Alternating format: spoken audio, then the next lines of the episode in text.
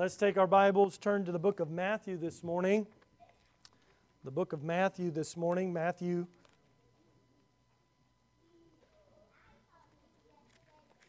I hope we can have as much fun in here as they're about to have over there. Matthew chapter 25 this morning.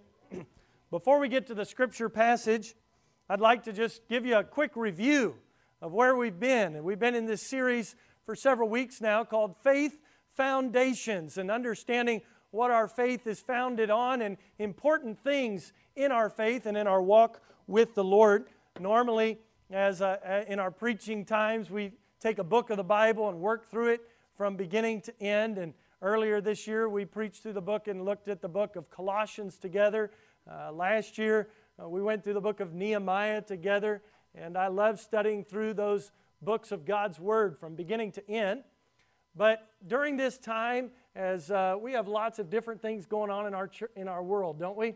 And uh, I thought it would be important for us to step back and consider some of these foundational truths that are important to our Christian life and our walk with the Lord. We started this series by looking at the end of the book of Job as we considered a God who is worthy. And Job, who was a righteous man, the Bible says, who feared God, he eschewed evil, and yet God allowed great difficulty in Job's life. God allowed Satan to come in and to torment him and to tempt him and bring all kinds of struggle. In fact, Job lost all of his riches, he lost all of his children, and he lost all of it in a very short span of time, just probably a few minutes or a few hours. Even Job's own wife said, Job, you ought to curse God and die. And Job came to the point where he said, It would have been better if I had not been born. Job's three encouraging friends come and meet with him for most of the book. And if you've read the book of Job, you know that they weren't very encouraging. Rather, they kept telling Job all the things that he had done wrong and all of the problems he had. And Job comes to the end of the book and he's discouraged, it seems like, and he's questioning God. And he asked God, God, why have you allowed this in my life? God, what are you doing? And God comes to Job and he answers Job's question, as God often does, with a whole bunch of questions. Job, where were you? Where were you when I created everything? Job, do you know where the snow comes from? Where I store it up? Job, do you control the rain? We learned that this past week, right? We don't control the rain, God does. And in these series of questions, as Job realizes who God is and who he is in relationship to God, by, the end of the book, Job has humbled himself and he repents from his sin. Job, even a righteous man, had to repent and decide, no, I'm, I'm going to serve God. Even in all the difficulty, and even when I look at all my own righteousness, it, it's not enough. I've got to humble myself and serve God. Then the next week, we went over to the New Testament and looked at the passage where the Bible tells us that God has given to us the ministry of reconciliation. What a great ministry God has given to us. And you know, we have that ministry because God has already reconciled to us, or us to Himself, through the work of Christ Jesus. We are new creatures in Him. So we can be reconciled to God. Then He's given to us that ministry to share with others. We, we talked about the idea that reconciliation brings us to God and it brings the lost to salvation. Then the next week, this was just a couple of weeks ago, we went back over to the Old Testament again to the book of Daniel, Daniel chapter 3, the story of Shadrach, Meshach, and Abednego. Or Hananiah, Mishael, and Azariah. But if I said those Hebrew names, you probably wouldn't recognize them because these men had been taken away from their home. They'd been given new names had to learn a new language, a new culture. And now they were being told that they had to worship a false God.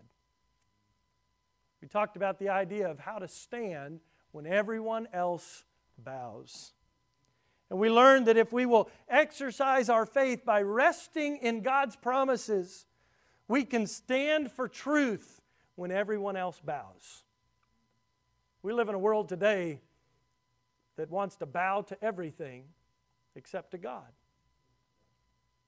And as Christians, it should be the opposite. We only worship the one true God. Then last week, we were back to the New Testament as Paul talks about his thorn in the flesh. I'm so thankful that when I'm weak, he is strong. Brokenness and strength. The question is not whether you have a thorn, because I think we all probably do. Some may even have more than one. The question is, what will you do with your thorn? Will you allow it to discourage you and divide you and push you away from God? Or will it bring you to a place of complete dependence upon the Lord? We need that in this day in which we live. This morning in Matthew chapter 25, we're going to consider the last of three parables that Matthew gives us here. In Matthew chapter 24, he is talking about the return of the Lord. And he has this passage where he says, There will be two in the field, the one shall be taken and the other left. There'll be two women grinding at the mill, one shall be taken and the other left. Watch therefore, he says, for ye know not what hour your Lord doth come. God wants you to be ready when he returns. And he gives three parables. We're going to look at the last one, but let me just give you a brief synopsis of the first two. The first parable he gives is of a, at the end of chapter 24, is of a, eh, of a wealthy man who left his servant in charge of things, made him ruler over his household so that they, he would feed and care for his household. But when he went away and then came back, he said, The servant who does what his master told him to do is blessed. But the servant who doesn't really think that the master is ever going to return.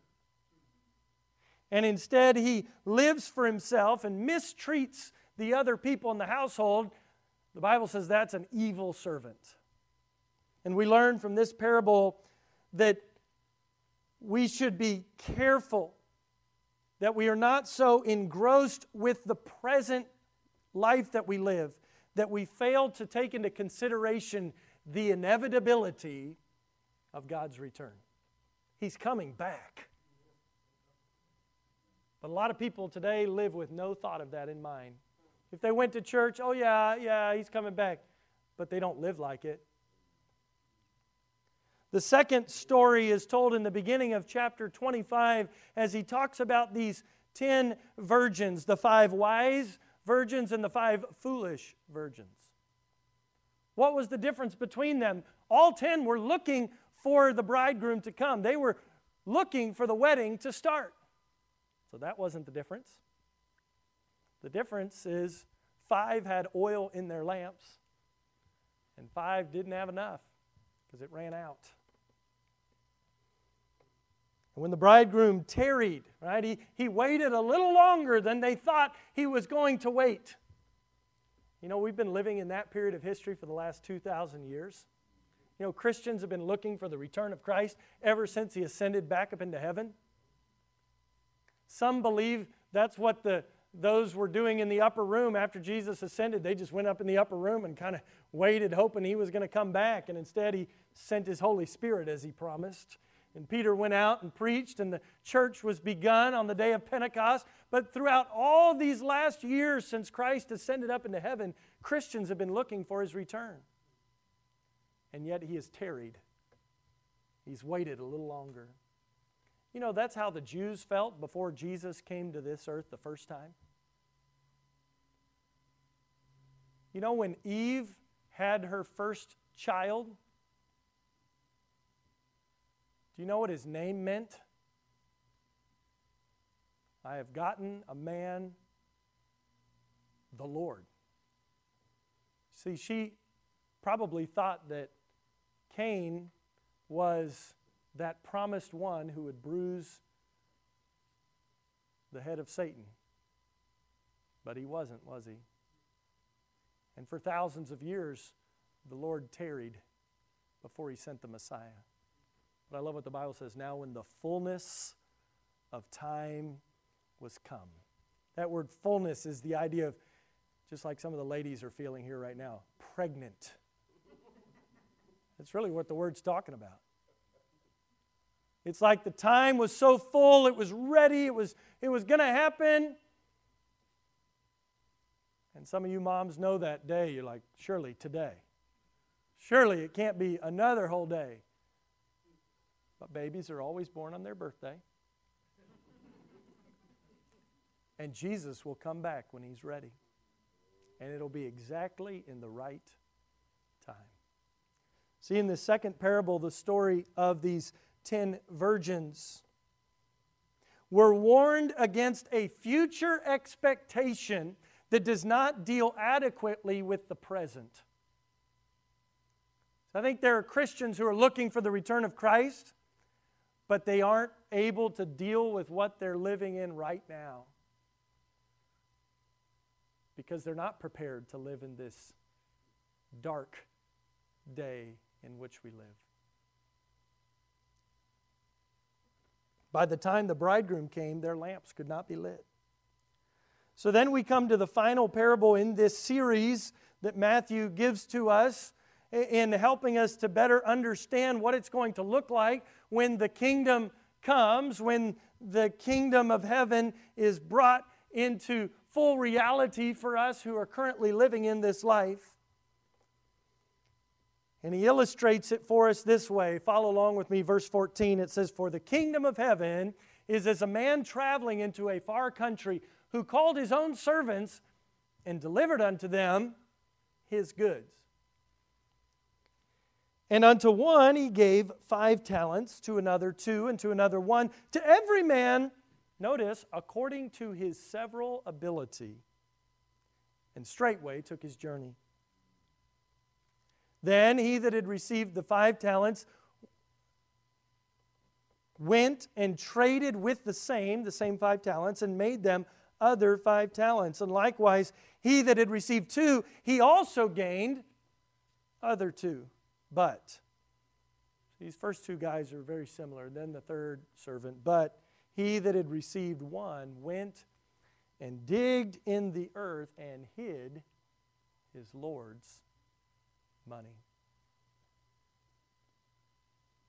Did you notice whose money it was? It wasn't his, it was his Lord's money. Verse 19 After a long time, the Lord of those servants cometh. See, it wasn't a short time, it was a long time. He, he waited a while before he came back, and he reckoneth with them. And so he that had received five talents came and brought other five talents, saying, Lord, thou deliveredst unto me five talents. Behold, I have gained beside them five talents more.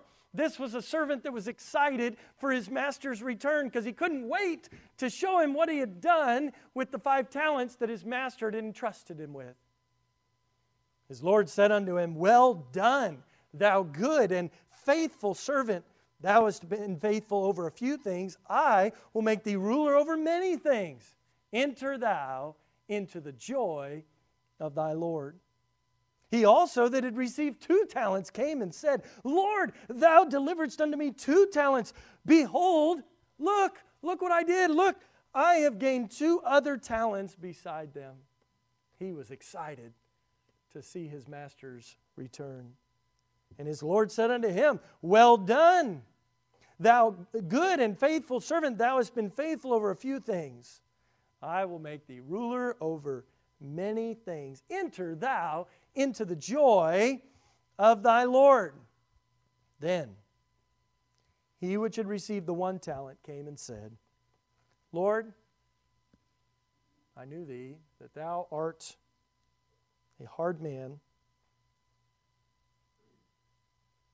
reaping where thou hast not sown, and gathering where thou hast not strawed. And I was afraid, and went and hid thy talent in the earth. Did you notice that? This servant also recognized whose money it was. And lo, here thou hast that is thine.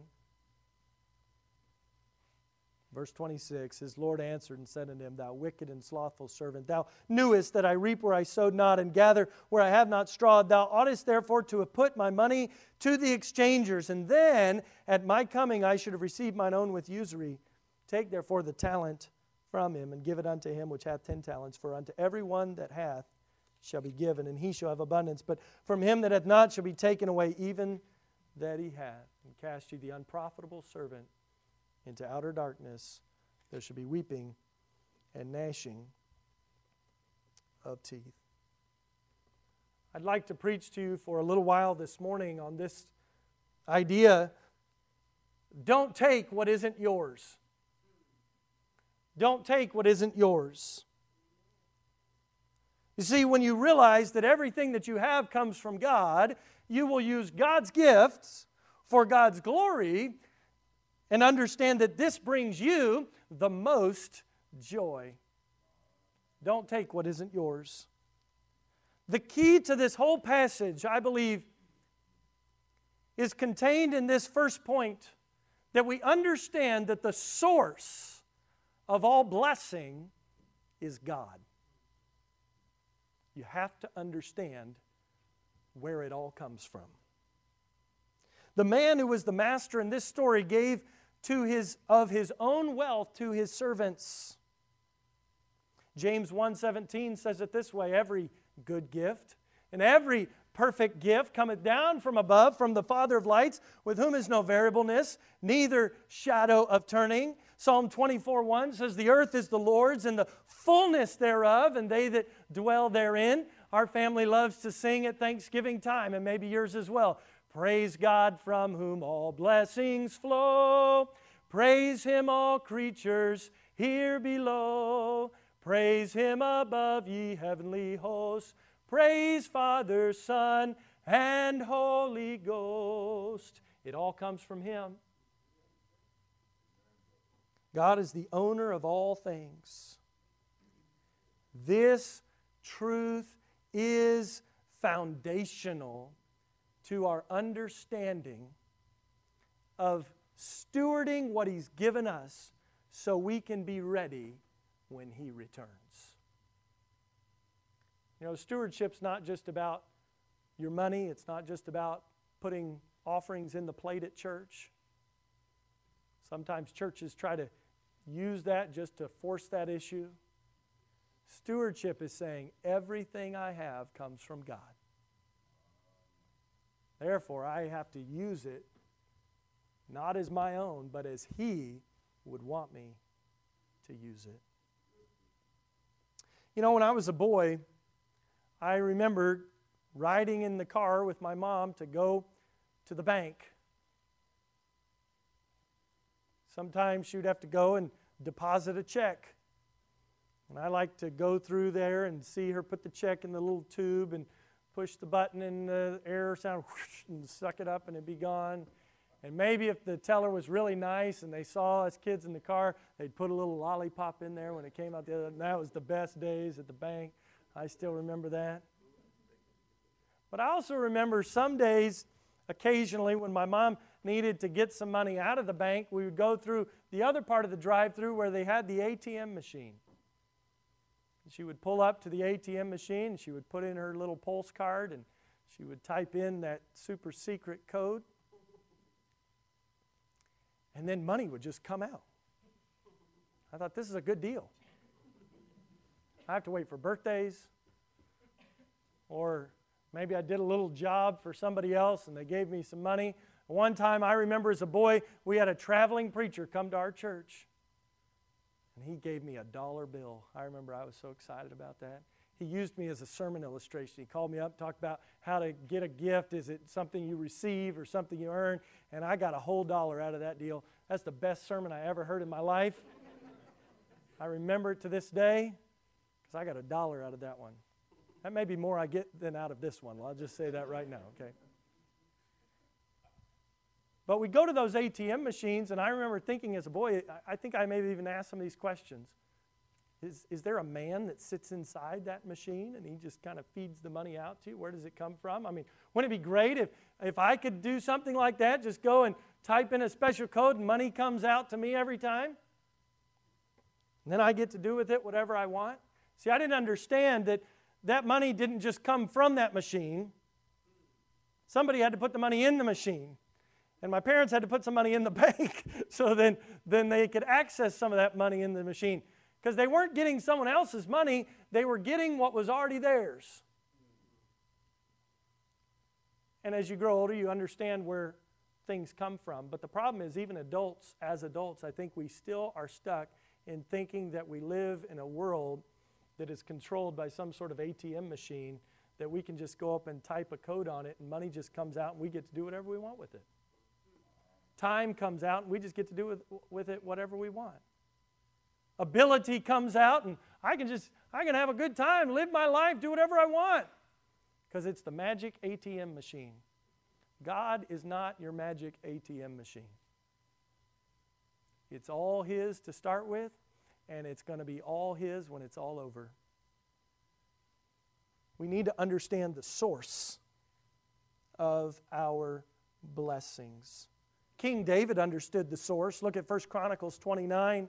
Verse 10, the Bible says, Wherefore David blessed the Lord before all the congregation, and David said, Blessed be thou, Lord God of Israel, our Father, forever and ever. Thine, O Lord, is the greatness and the power and the glory and the victory and the majesty, for all that is in the heaven and in the earth is thine. Thine is the kingdom, O Lord, and thou art exalted as head above all. Both riches and honor come of thee, and thou reignest over all. And in thine hand is power and might, and in thine hand is to make great and to give strength unto all.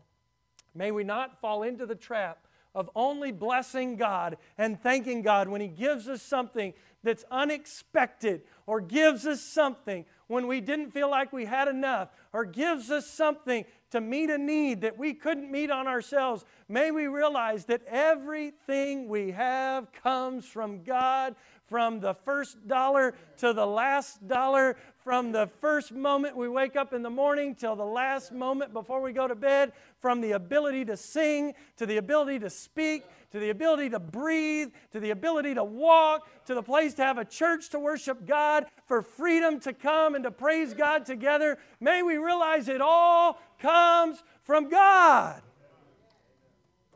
These men understood the source of their wealth. Your source comes from God. Uh, your source of wealth comes from God. Notice this, secondly, the security. Your security is dependent on the source of your blessings.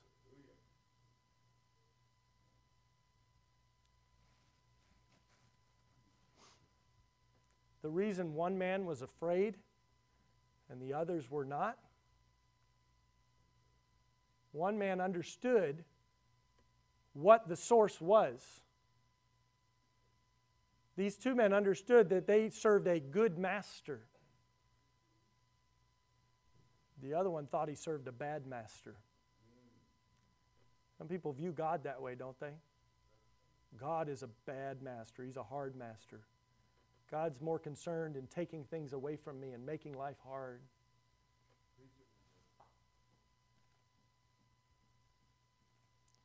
From my study, this even the servant who says, You're a hard master, re- hired man, reaping where you hast not sown and gathering where thou hast not straw.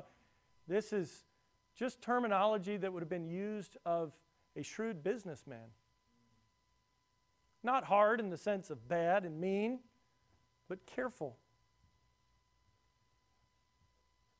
From my understanding, these were the Jewish proverbs of the day that would have been used of a man who was good at business and that he's able to get a harvest from a place he didn't sow in the first place.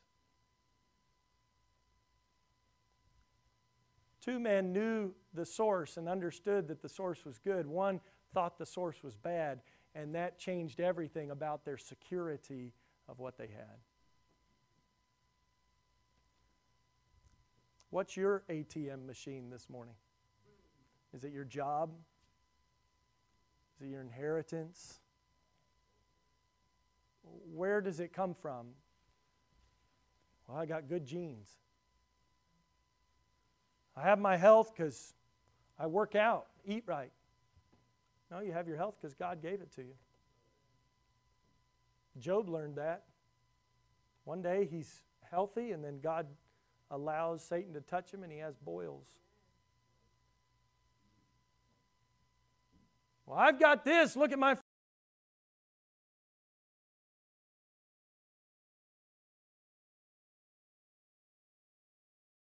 business I've built out of nothing.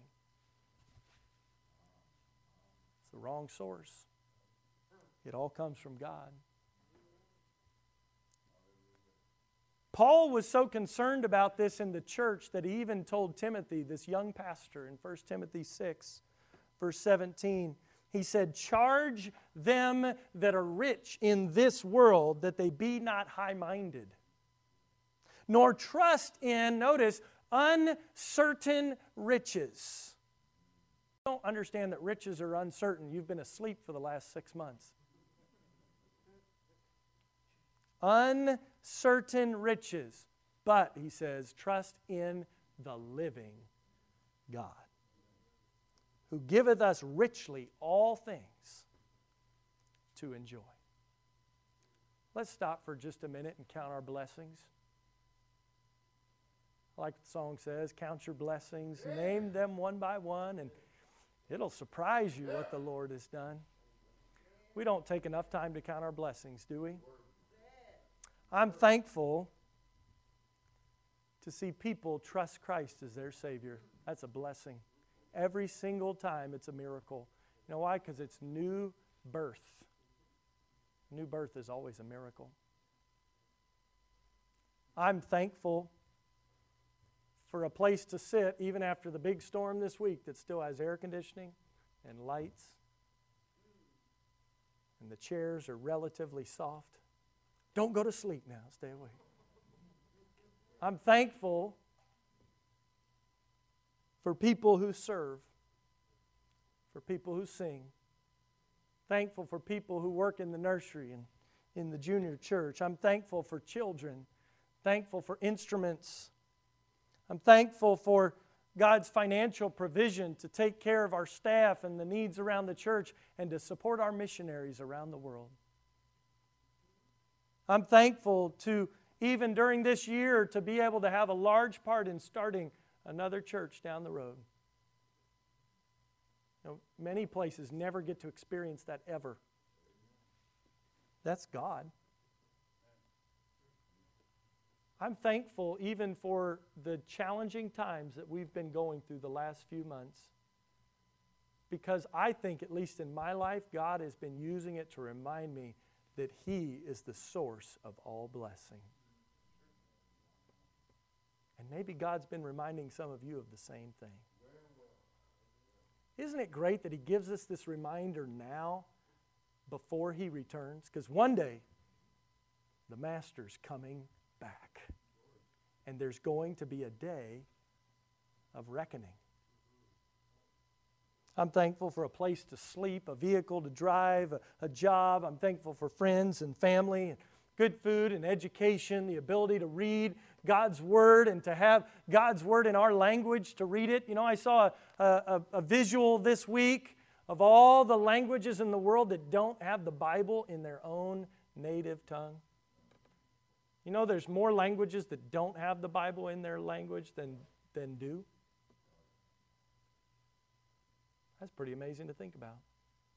I was talking with Billy about that just this past week. By the way, Billy and Lisa are out of town visiting her family, and I know they're enjoying some time away. But Billy's dad, who's, who grew up, who lives there in the, his part of India, is busy right now. He said he's been using this coronavirus time making a Bible translation in their native tongue because they don't have one in Billy's native language of Kom. Say, well, it's a small people group. Yeah, there's only 25,000 of them in the world. They need the Bible too. For all the folks that feel like minorities, Billy is the minority of minorities. He's one of two here in the United States of his particular people group. That's pretty fascinating, isn't it? I'm thankful that of all the people in the world, I got to know Billy and serve with him. When I look back at my life and how God has directed and led and brought people across my path, I was thinking about this church this week. And I was counting up in my head. I couldn't get past about 20 or 25 people in this room today that I knew three years ago that are here today. Most of you I didn't get to know, and now you're my dearest friends and family. I'm so thankful God gives us good gifts. Maybe we need to step back and count our blessings sometimes because we're so caught up trying to get more for ourselves. Notice back in the story, the master says that he delivered to his servants his goods. Later on, the servant himself said, Here's yours, here's what is yours. The actions of the servants that are recorded in this story are dependent on their view of their master. The way you live your life is evidence of how you view God. If you take stock of where you're at and what you're doing, that'll tell you all you need to know about your theology. One, one preacher, I think it was Tozer, said it this way What you think about God is the most important thing about you. What comes to your mind when you think about God is the most important thing about you.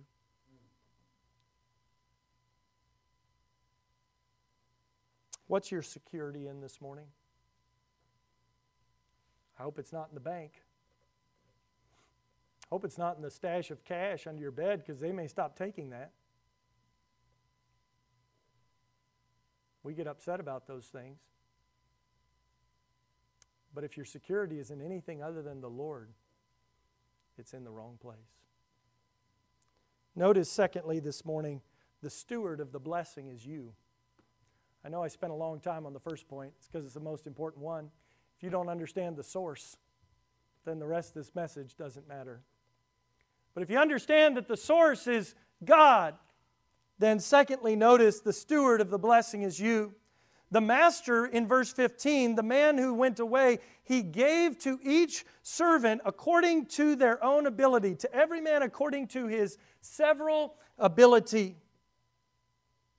You know what that means? That means God has given you exactly what he wants you to have right now. No more, no less. Some people ask this question well, how can I get more? Or how much has He given me? That's the wrong question to ask. The right question is this What am I doing with what God has given me? What are you doing with it?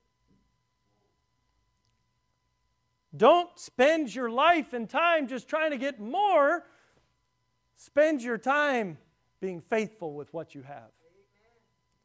That's the answer for these servants. The way they got more was being faithful by being faithful with what they had. Because the emphasis is on this passage, even in the rewards, is not, well, you got five more, so you're better than the guy that got two more. No, the blessing was the same. It's not about getting more, it's about being faithful to what you have. Because the master expects faithfulness. God has given you everything. You don't need to worry about getting more. He's given you every single thing that you have. So to not be content with what you have is to say, God, you don't know me very well, and you don't give very good gifts. 1 Corinthians 4 2 says, Moreover, it is required in stewards that a man be found faithful. The Bible tells us that Godliness with contentment is great gain. So what is the blessings what are the blessings that God has given you to manage? Has he given you time? Often our young people or sometimes the single adults, maybe some of our retired folks, God's given you some time. How are you using your time? It's a precious resource, and it's one that you can't hang on to. You know that. How are you using it? God's given you talent, He's given you ability. How are you using it? He's given you treasure. Now, I know it's easy to say, well, He hadn't given me much of that. Well, clearly you didn't have much ability with it, so that's why He didn't give it to you. you say, whoa, why are you telling me that?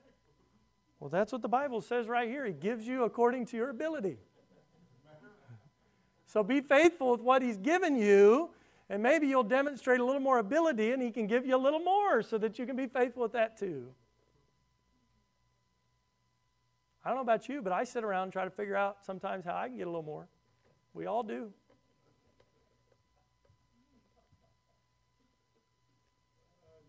The problem is not God, He gives you exactly what you can manage.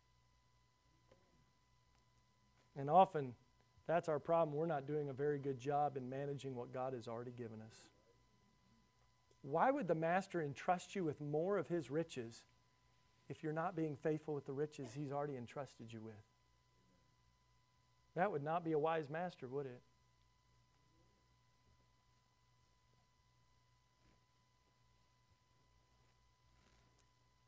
See, in this passage, we see very clearly that the standard of success is not in amounts. This, this determining characteristic of, our, of the steward's success, it's not volume, it's faithfulness. It's faithfulness. The standard of success is faithfulness to the master. You will give an, give an account when the master returns. Verse 19, he, after he came back, he reckoned with his servants. God has filled our church with people who have great spiritual resources of Bible knowledge and experience, of great physical resources of finances and material goods, and others who have great experience in life and great wisdom. But it's easy for you to look at someone else who has a resource that you don't have. And often you're better at managing someone else's blessings than you are at managing your own. Why, where would our church be if Sister so and so really served the Lord like she should with all that talent God's been giving her. Boy, if that family, if they'd really give to the Lord, wouldn't God's work go forward? Hmm. It's easier to manage other people's blessings than it is to manage your own, isn't it? Because the problem is, we often view the blessings God's given us as something that's now ours. It's easier to spend other people's money, isn't it? Just look at the government, right? They're really good at spending your money. I, I read some of those things and see some of those things online. We're going to do this for you. We're going to give you all this. Where did it come from? It didn't, the government's not the source. We need some people need to realize that today too, right? No. God's the source. God's the source. But it's easy to look at somebody else and say, well, if I had the resources that they had, then I'd really do something for the Lord. If God would just give me a little more, eh, then I'll give back to Him. Well, you're not faithful in doing with what God has given you. Because the reality is, God doesn't need your money, He wants you. He wants you. You say, well, why does the Bible deal so much with our money? For where your treasure is, there will your heart be also. Why? Because so much of what we love is tied up in what we own. But this isn't just about money, this is about all of your life. And if you sit here today and say, well, I knew it. At some point, I've been in this church three years, and he's never preached a message like this. I knew he was going to come to money one of these days. Well, I guess you're going to have to keep waiting because this isn't just about money. This is about all of life. As soon as the master returned, he called all of his servants to him. His standard was the same for each servant. His standard was faithfulness. What did you do with what you have been given? The master was equally pleased with the servant who started with two talents as the one who started with five. Stop making excuses because you don't have what someone else has. Be faithful with what you do have. Don't fail to be faithful because you're holding on to something that wasn't yours in the first place. Don't take what isn't yours. Does God have you this morning? Does He have all of you? Some people will trust God with their heart, they'll trust God with their eternal destination. If you can trust Him with that, then you can trust Him with everything that He's given you right now in this life to live. How can you truly be trusting in God for salvation and not be trusting Him to take care of you every single step of the way? How foolish! If we're going to trust God with our salvation, we can trust Him with everything.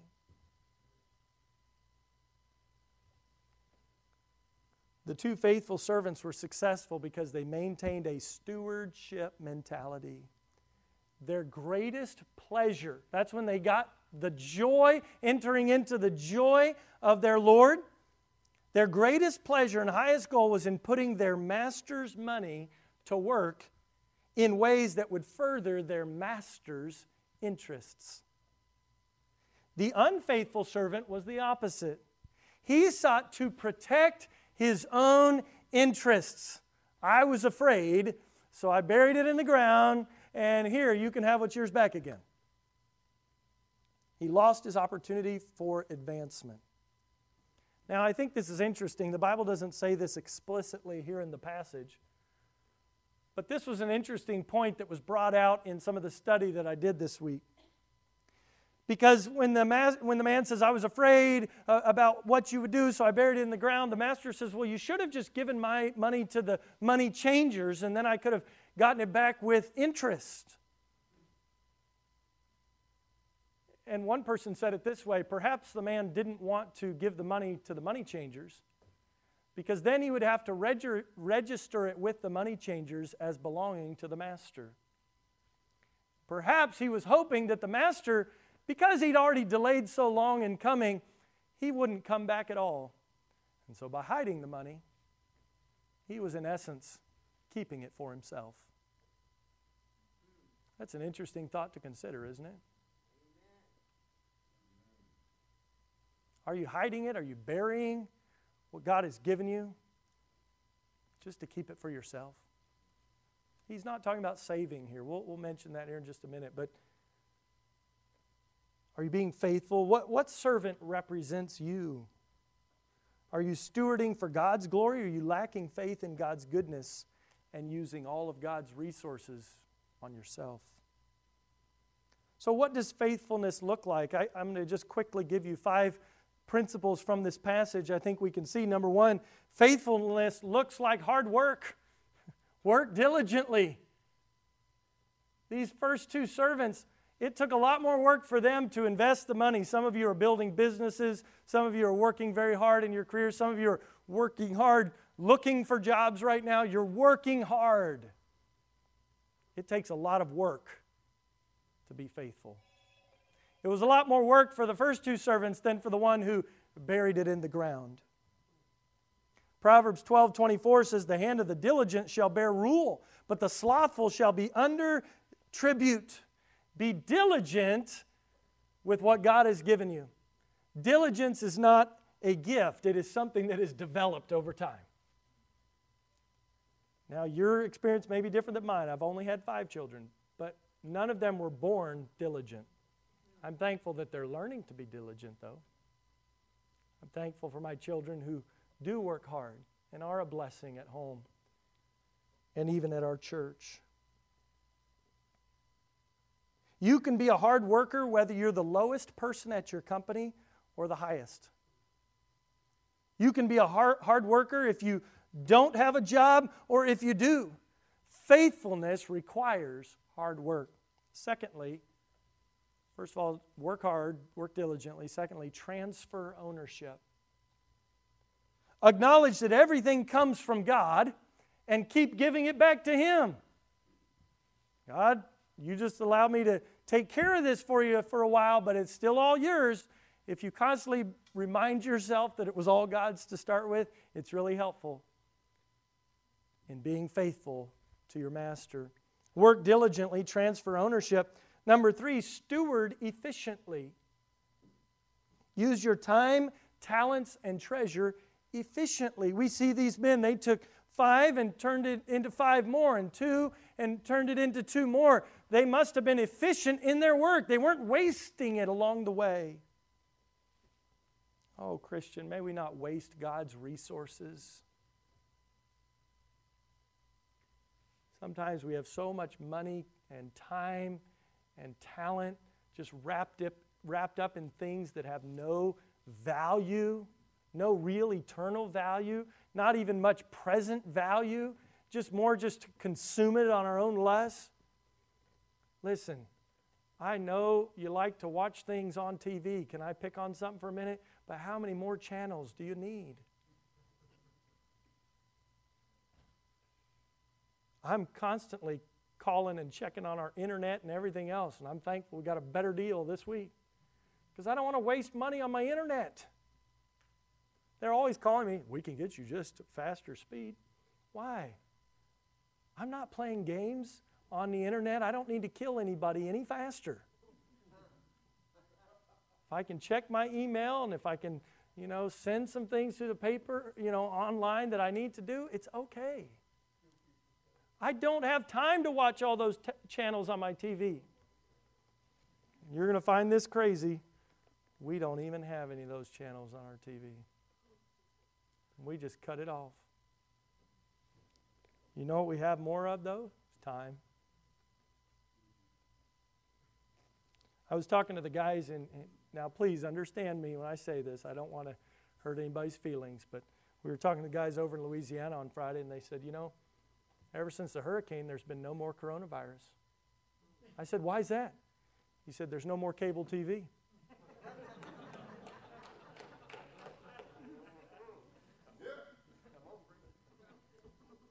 So when the news was gone, nobody has it, nobody knows, everybody's just trying to rebuild their house.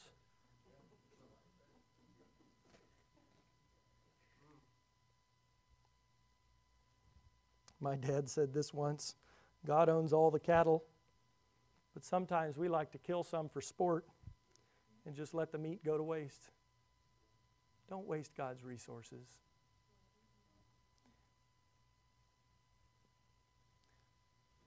Learn to be content with what you have. Work diligently, transfer ownership, steward efficiently, because it's all God's to start with. Number four, save regularly. This is not a message that says don't save anything. In fact, the Bible says in Proverbs 11 16, a gracious woman retaineth honor, and strong men retain riches. They save some things. Right? Because every day is not going to be like uh, the good day when you had money, you're going to have some days when you don't. Save. God, God's word teaches us to save. Even right now, when our children, as they're young in the home, when they get money for a birthday or they work and have a little job and make some money, they take, we have envelopes. And they take 10% out and they put it into the tithe envelope, and then that comes and goes to the church. Say, I see how you pay yourself. You make your kids as child labor? No. A lot of the money that they earn came out of my pocket in the first place. But you know what? We're trying to teach them the right principle. They give 10% to the Lord, then, then there's another savings envelope that they have. That's the one they're always like, Dad, what do I have to do to get into that savings envelope? You know, if I buy this, could that come out of the savings envelope? No, I'm just saving it. What are we saving it for? Well, we'll know when it's time. Savings. And then they have some left over and they can use that to purchase some of the things that they enjoy doing. Remember, even your savings belong to God. And then finally, give generously. You know, giving is a discipline. Some people think, well, when I get to this point, then I'll give. Elijah, you don't have a lot of money right now, do you? But you can learn to give even if you have a little bit, right? Because giving's a discipline. You can't give what God has not first given you, but as God gives it, don't be afraid to invest it back in His work. Giving's not a matter of can or can't, it's a matter of will or won't. Everybody can give. The Bible even talks about that widow gave her two mites. Remember, God doesn't need your money. Remember what Jesus said about that widow? That she had given more than all the rest because she gave everything she had. She understood the source of her blessing. She understood that her security was not in her finances or in what she had, her security was in the source. 2 Corinthians 9 7 says, Every man, according as he purposeth in his heart, so let him give, not grudgingly or of necessity, for God loveth a cheerful giver. I like what my pastor used to say don't give till it hurts, give till it feels good. give till you're happy about it.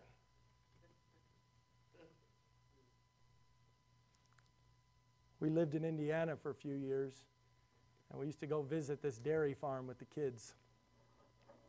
And they'd bring all these cows out and put them on the machine. And this machine, they milked so many cows there that they had this huge, almost conveyor machine that went in a circle. And the cows would walk out of one side of the barn, get on this, and they would all just line up. And it kept moving continuously the whole time. It moved slowly enough, and it was big enough. I don't know how many cows, it probably held 40 or 50 cows at one time and it would continuously spin. And from the time they got on and the milk machine was attached to them, by the time they traveled clear around the circle, it was enough time that they were completely milked. And then they would, the milk machine would come, you know, un, whatever the word is, let go, and they would walk off the other side. And this just went on and on and on. It was incredible to watch. Now, I've never worked on a dairy farm, but I've talked to some people who have, and what I've been told is if you don't milk the cow all the way, that cow will be in pain after a while and it will eventually stop giving milk. See, God didn't give things to you just so you could hang on to it or bury it. Ultimately, hanging on to stuff will just bring you pain. Because everything that you own actually owns you. You ever thought about that? If you own a cow, you have to feed that cow. You have to take care of that cow. You have to Sometimes put a roof over that cow. You have to milk that cow. It's a lot of work to own a cow. So when God gives you something, say, God, I'm willing to work hard for it, but I'm looking to see how I can give it back to you. Because there should be some words that we're all looking forward to hearing one day. Because again, remember, the point of this whole parable is that the master's coming back. Are you going to be ready? Are you going to hear the words of the first two servants? Well done, good and faithful servant. That's what I want to hear. As we study this passage, though, we realize that's not what everybody's going to hear because some are not ready. If he came today, and I hope he does, will you be ready? Will you be ready? God has a great work to do. And God lets us be a part of the blessing. It was such a blessing sitting down and talking with that pastor of that church in Louisiana, in Sulphur, south of Sulphur, Louisiana, down in Cajun country, and hearing him say that it was he couldn't believe he was tears in his eyes i can't believe that somebody would care enough to come out here to the middle of nowhere and help us put a roof on I didn't help much. I just stood on the ground and watched other people do it. I, I did a little bit. But then Larry and Ken were looking at me saying, You get down, you get down. They said, We want you to be able to stand up to preach on Sunday and not be laying down to do it. I said, Okay, I'll get down. It truly, the Bible is true when it says it is more blessed to give than to receive. And in fact, you see, these servants enjoyed, they had entered into the joy of the Lord because they were faithful to use what had been given to them by the Master for the Master's work. That's where joy comes from. And I hope and I pray that you and I will be ready when Jesus comes back, that we'll be faithful servants, faithful stewards of all that God has given us. Not because we want more for ourselves. No, we want to have more to give back to our Master because it all came from Him in the first place. Would you bow your heads in prayer with me this morning? Father, help us. We need you. Lord, you know my heart. I have to preach this message to myself as much as, probably even more so than anybody here. Because so often I get my eyes off of you and on what I currently have or control or what I really wish I could have. And Lord, when I get that way, that's failing to realize that it all came from you in the first place and we are to just give it all back and to use it for your glory. Lord, thank you for what you have blessed us with. Lord, may we learn to be content with what we have and be faithful with what you've entrusted to us. I pray for our church. I believe you have great things ahead for us. Lord, you've already done so much. We've had plans and you've changed them. We've had goals and you've exceeded them. Because, Lord, this isn't our church, this is your church. I pray that we would be continually reminded of that truth. And when we get worried about the culture, the situation, our economy, or the election, or whatever else is going on, pray that we would look back to you, our Master, our Creator, our Father, our Savior, and our friend. We love you. Help us to be faithful. In Jesus' name I pray.